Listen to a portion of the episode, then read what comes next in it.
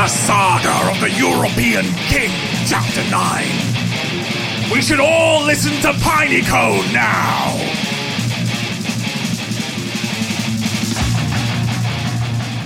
Stuff had been happening back at the Castile Van Laken.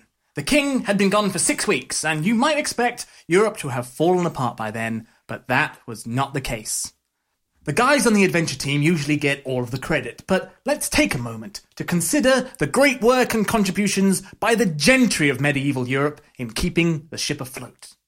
Though they be dead meat on the battlefield or big babies in the wilderness, people like Lord Moneyfight, war chief of the banking clans, Sir Votecount, head of numbers, and Little Louie, the Duke of Portugal, who would always help you out with your taxes, even when it's the night before and you're so tired and arg, they pretty much had the economics of Europe sussed out. Every week they held court with the rest of the big important Council of Europe. Pineycone, the new custodian of Europe, and a goddamn laugh riot with the kids was there to guide them. 85, 86, 86, 89, 89! Oh, you were nearly right that time, Custodian Pineycone. There are actually 93 of us assembled here. I can smell your hair! Uh, if I may go on, sir, my firms have estimated that even with the treasure the king will bring back with him from his latest adventure, the drain on our coffers from supporting the new infrastructure in Super Italy world will soon. I can't see any birds! Don't any birds here! What's he on about? Oh, he wants his mirror. He thinks there's another bird in there. Here you go, sir. What do you want? What Lord Moneyfight is trying to say is that we must either suspend our investments in Super Italy World or risk a poor harvest across the farming regions in the east. The bird in the mirror says, check it! Check it! Pardon me, what should we check? No! Stop checking it! You're not allowed to check it anymore! Uh, Could he mean the Czech Republic? Yes, I've always said it's excessive to have them portals everywhere. But it's a fun diversion to people's day. Magically whisking people away to the Czech Republic whenever they pass a checkpoint with more than 50 euros in their pocket, right into a room where they can grab free money and food, is certainly a service we could cut back on, my Duke. Maybe we could reduce the time limit they're allowed to spend in the bonus room. Down to 20 seconds, say. We can't take away people's bonuses. If we do, there'd be no incentive for them to even keep more than 50 euros on their person at one time. I keep telling you it's better for us if they put that money in a bank. You do keep on saying that, yes. Do you know what the bird said? What did the bird in the mirror say, sir? He said he saw a rock outside! That's nice. And he saw a brown dog! All right. And he wants to tax Poland! Poles won't stand for a rise in land or income tax, not while they're still recovering from hosting the inter-realm fighting tournament. They do enjoy a very low adventure tax at present, do they not? You know, a quest tax increase of just 2% on the team who announced that they were going to raid the looms of Mokosh could raise us tens of thousands of euros if the fat keepers are to be believed. And there's a good chance that the Orc man and his bull boys will find the magic belt of Poland this season. That should fall under the same raise. Tax! Oh, he likes that idea. And I'll have the edict drawn up by noon tomorrow. We'll funnel the gains into supplementing agriculture where it's needed. Keepers, creepers, the crew! Oh, no, sir, don't fly up there. Oh, oh, no, look.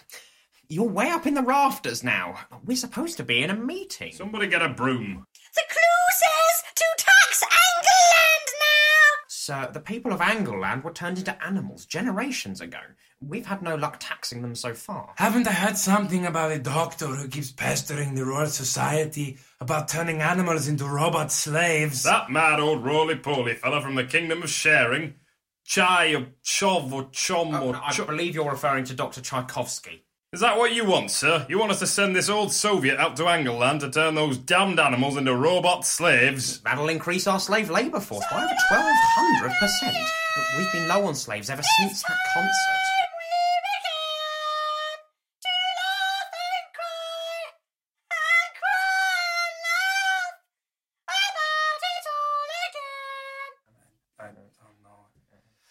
I, I, I'll send my highest level thieves to spirit the doctor away at once, sir. Ah, The Romans? The Romans The Romans are all dead, sir. Uh, The king's great grandfather beat up Caesar, and that was that. Romans! They've got my pomegranates! Is he saying we should tax the Romans? He's very keen on taxes today. Taxing the dead. That's unprecedented.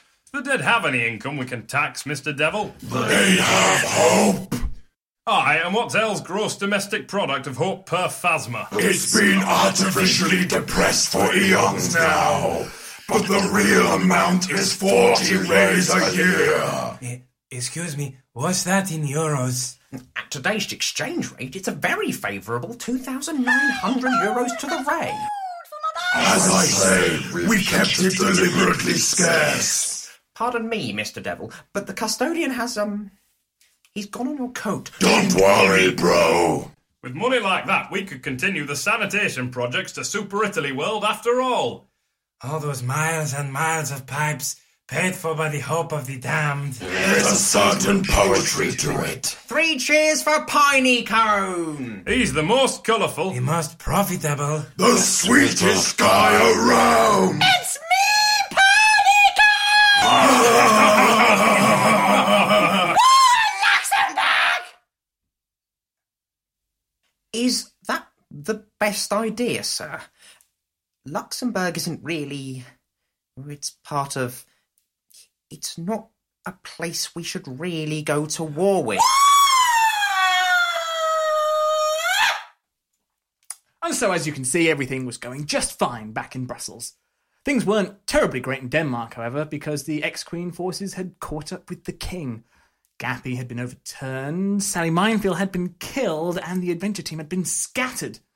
While his friends were holding off the forces of Ireland, the king and the ex Queen shared a domestic. This is not fair.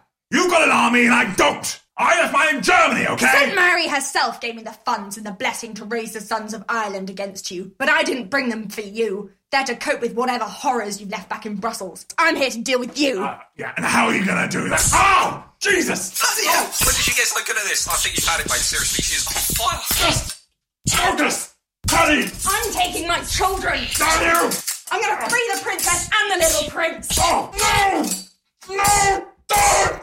Don't take my boy! Ah! The force of that thought which the ex queen had put in his head was too much for the noble king to bear. The grief gripped his heart, and it exploded in his chest even before her icy blade pierced it. The king fell to his knees, and his eyes uttered a silent plea to hers before he collapsed to the floor. What happened? Did you win? You won, right? Pick me up. I can't see.